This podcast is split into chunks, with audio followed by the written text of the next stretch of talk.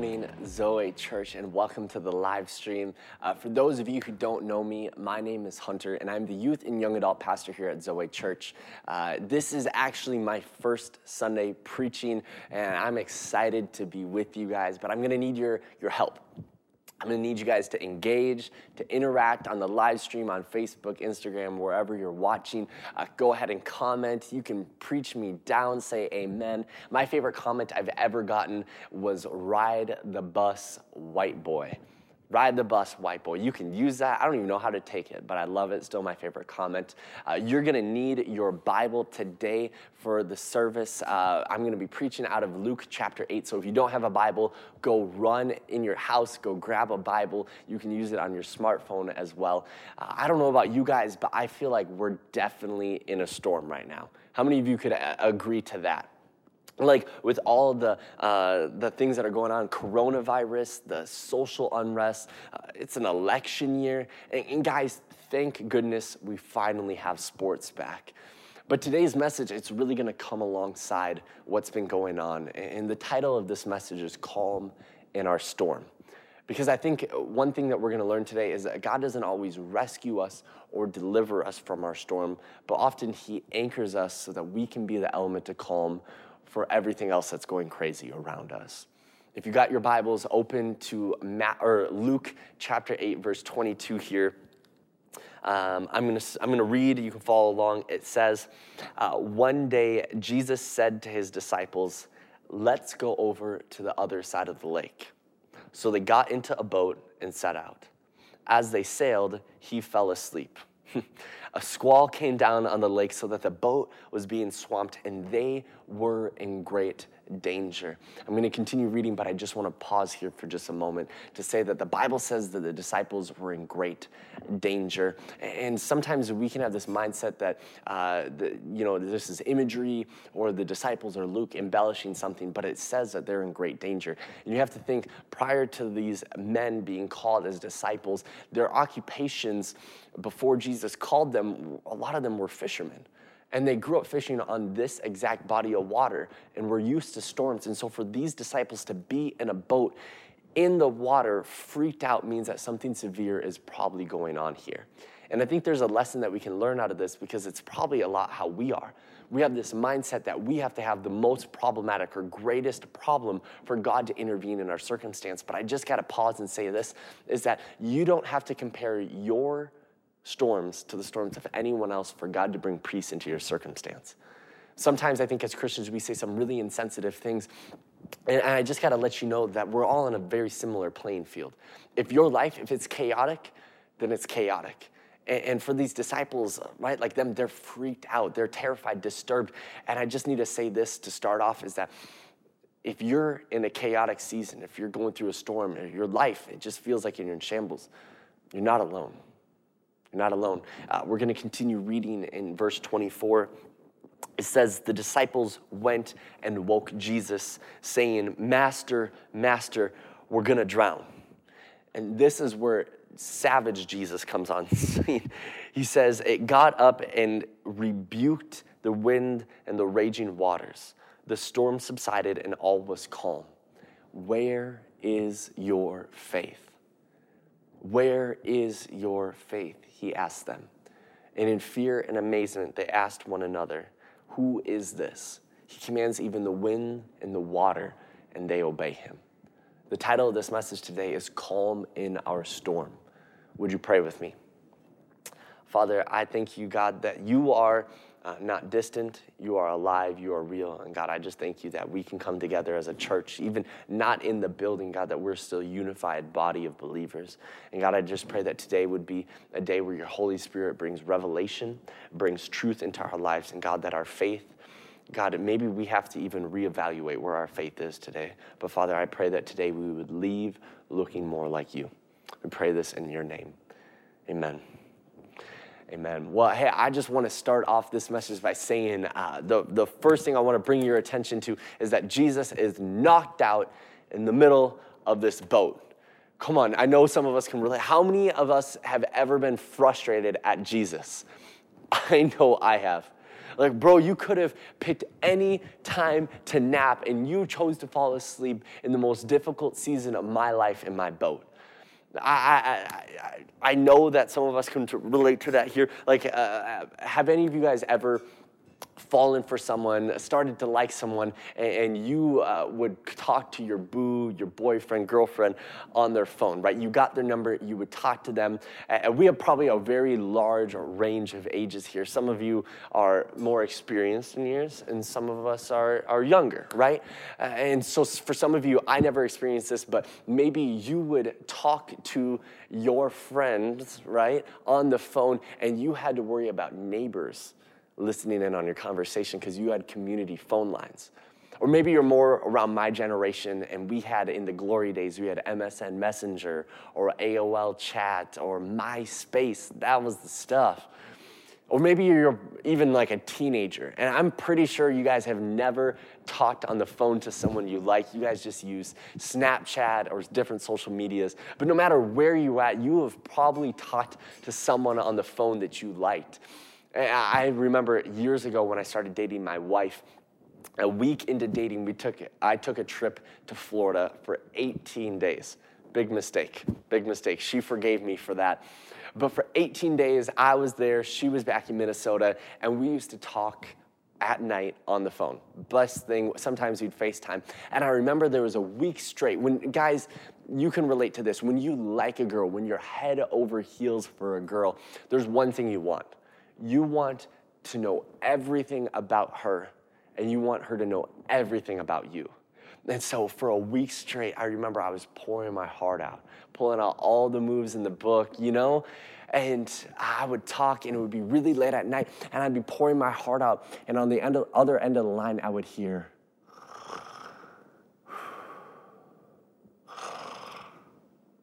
and she would fall asleep on me.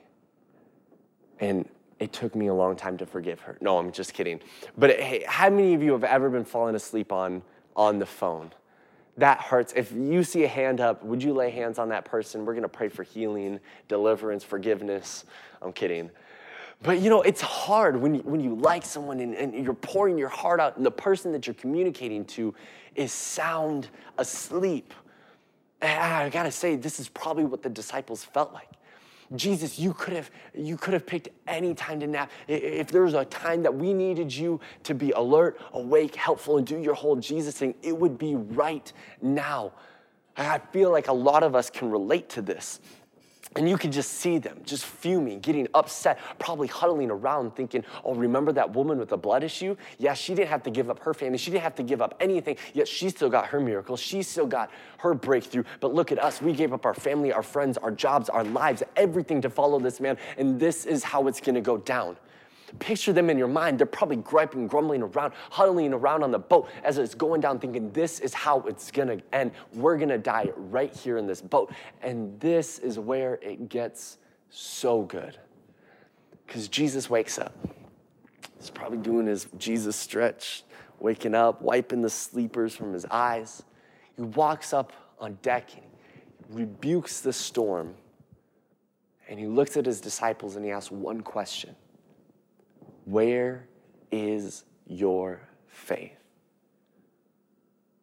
And I want to hone in on this question because I feel like so often in the church we've got this wrong. Like we, we, we interpret this passage as though uh, Jesus is saying, well, they don't have any faith, or we interpret it as an indictment on the measure of their faith. But Jesus isn't trying to measure their faith, he's talking about the misplacement of their faith. And I need to let you know that there's a really big difference between the measure of someone's faith and the misplacement of someone's faith. Because I can look at you right there on your couch and I can say, hey, where's your phone? Give me your phone. It's not that you don't have a phone, it's just not where it needs to be. Or, I can look at you and I can say, hey, sitting on your couch, like, where are your friends? Where are your neighbors and your coworkers? It doesn't mean you don't have friends or neighbors or coworkers. They're just not there where they need to be. Or this is my favorite one because I get asked this maybe four times a, a day from my wife because I'm always losing them. But she always asks, Where are your keys? It's not that I don't have keys, I, they're just not where they need to be. Let me help you. Because when Jesus says, where is your faith? It doesn't mean that the disciples don't have faith. It just means that their faith is not where it needs to be. And I want to help you because if your faith is in your job, if your faith is in the way your kids end up, if your faith is in the way your parents respond to you, if your faith is in sports, if your faith is in what Greg says here on, on Sunday mornings, your faith needs to go back where it belongs because your faith needs to be in God. And there's a really big difference, right? So, because a lot of people put their faith in a lot of good things, but there's a very big difference between putting your faith in good things and putting your faith in God. Like those two are not the same thing. And for some, we need to put our faith back in God because faith, I'll be honest, faith is not a good thing. And faith is not a bad thing. Faith is a very neutral thing. And, and Jesus, what te- Jesus teaches more, uh, way more, whether or not we have faith is where our faith lives. Because you can put your faith right. There's a lot of people who have a lot of faith in things that are failing them. And so, what makes us different is that we put our faith in something that's not going to fail us. We put our faith in Jesus, something that's consistent, something that's real, something that's alive, and something that will work for us. You see, if Jesus wanted to talk about the measure of their faith, he would have done that. But I'll suggest to you that Jesus was trying to challenge them because the disciples' faith is not where it needed to be. Now, we, where was their faith? And we can answer this, but I think first we have to redefine three terms. And I'm going to define these three terms because I think that so often these three terms rob us, or these three things rob us of where our faith needs to be. So if you're taking notes, I'm going to fly through these, but these are three things that I'm going to redefine or three things that I'm going to redefine. Uh, if you don't like these, you can talk to me about them later. As always, you can always complain. Send an email to me at greg at zchurch.org. I'm kidding. but uh, the first word that I want to redefine, these are going to get serious here, is fear. Fear. What is fear? And fear, my redefinition of it is fear is simply the humble acknowledgement that something is more dominant than me. Fear is simply the humble acknowledgement that something is more dominant than me. See, right now, there are two groups of people. There are some of you who, uh, wherever you are in bed, on your couch, you're sick, whatever, moments ago during worship, you let nothing stop you from entering the presence of the Lord. You were worshiping, you were crying out, no matter who's in the room, because you fear God. And like Proverbs says, is that the fear of the Lord is the beginning of wisdom. And then there's another group of you I might step on some toes here, but maybe you've been watching online for a while. Maybe you don't even log into the live stream until the message starts because you don't even like worship. But you were concerned about what other people are doing. You weren't worshiping, you weren't engaging. Maybe worship is the boring part of this whole church thing to you because you fear people. You see, fear isn't bad. It's what we're afraid of that will dictate if it's negative or positive. Fear is simply the humble acknowledgement that something is more greater, more stronger, more influential, more influential and more dominant than me. The second word that I want to redefine here is anxiety. And this one is really interesting to me because I talk to so many people, so many youth students that are always talking about the things that they're anxious and overthinking about. And it's funny because my favorite question to people who are struggling with anxiety is okay, the thing that you were anxious about, like, did that actually happen? And their answer is always yes. The thing I was anxious about, that actually happened. And it's really interesting because, like, somehow the things that we're anxious over have a way, or think anxious over, somehow have a way of confirming whether or not we needed to be anxious about those in the first place. And, it makes me think, what is anxiety? And my redefinition of anxiety is that anxiety is the ability to creatively imagine a negative outcome and bring that negative outcome out of your tomorrow and into your today. Let me repeat that. Uh, uh, anxiety is the ability to creatively imagine a negative outcome and bring that negative outcome out of your tomorrow and into your today. We see this all the time.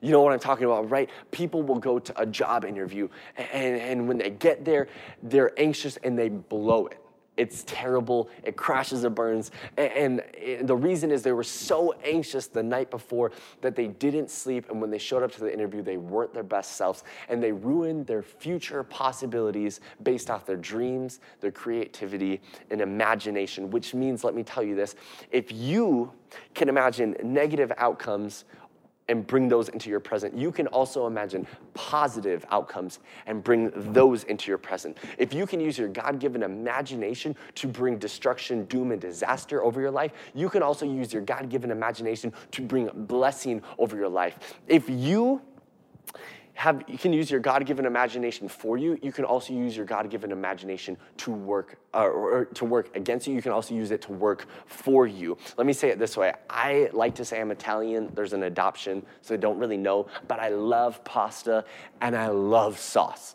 You, with those two you can make so many things. Lasagna spaghetti so much. If you have fear and anxiety then you have the perfect ingredients to create something amazing in your life. But you can also use those same ingredients to do something really destructive in your life. All right, the last word that I want to redefine we have fear, anxiety, and the last word is worry. Whoa, right? This one hits home for me because I, will get vulnerable. I struggle with something called undiagnosed ADHD. It's not a real thing, but I'm pretty sure it is. I have zero attention span. I cannot focus on things. It is the last thing that I am capable of doing. Uh, in my mind, I sometimes feel like the dog from, from Up, the squirrel constantly distracted. The other day, my wife, she asked me to go downstairs and, and, change the laundry. No problem, love doing it. I'm down there like five minutes later, and I realize I'm looking at books on a bookshelf. Like, my attention and focus is just not there. But do you know what works better than any medication I've ever tried, any focus techniques, anything? Is worry. Yeah, worry. You know what happens when I'm worried? The only thing I can think about is the problem. Guess which worry should teach us? Worry should teach us that we have the ability to meditate. Worry should teach us that we have the ability to concentrate which means that fear, anxiety, and worry should work for us, not against us. If you have been afraid, if you have been anxious, if you have been worrying, then all that is saying to me is that you can stop being afraid of people and you can start being afraid of God. All that's saying to me is that you can stop uh, imagining negativity over your life and you can start imagining positivity in your life. All that's saying to me is that you can stop concentrating on the problem and you can start concentrating on the solution, a God who's way bigger than any of our problems. Now we have to return to this launching question that Jesus asks is where is your faith? And now that we've redefined these three terms that I think so often rob us of where our faith needs to be, we can ask where is the disciples' faith? And I'll suggest this to you is that their faith wasn't where it needed to be. Their faith was in the storm. The storm that they could see ahead of them instead of the words that Jesus had spoke to them and, and I'll suggest to you this is that their faith was in the storm. In their storms, right? When our faith is in the storm, it gets it's wilder, it gets chaotic, more ferocious, more terrible. And do you know why? Because when we put our faith in those things, it works. Faith works. It, it, it, faith will work wherever you put it. If you put your faith in another religion, it will work. It will just work against you.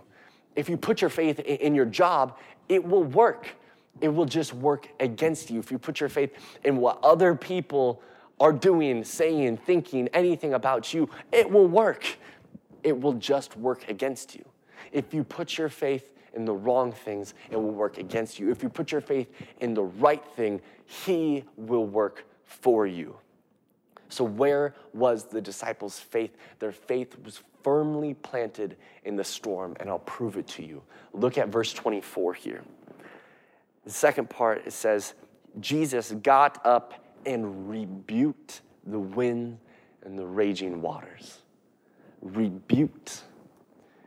Why rebuke? You could have just said, calm the storm, right? Jesus can calm the storm, but he rebuked it as if the storm was acting in disobedience, but the storm was doing exactly what it needed to be doing the storm was stormy. That's the only thing he can do. But do you know how the enemy tricks us into worshiping him?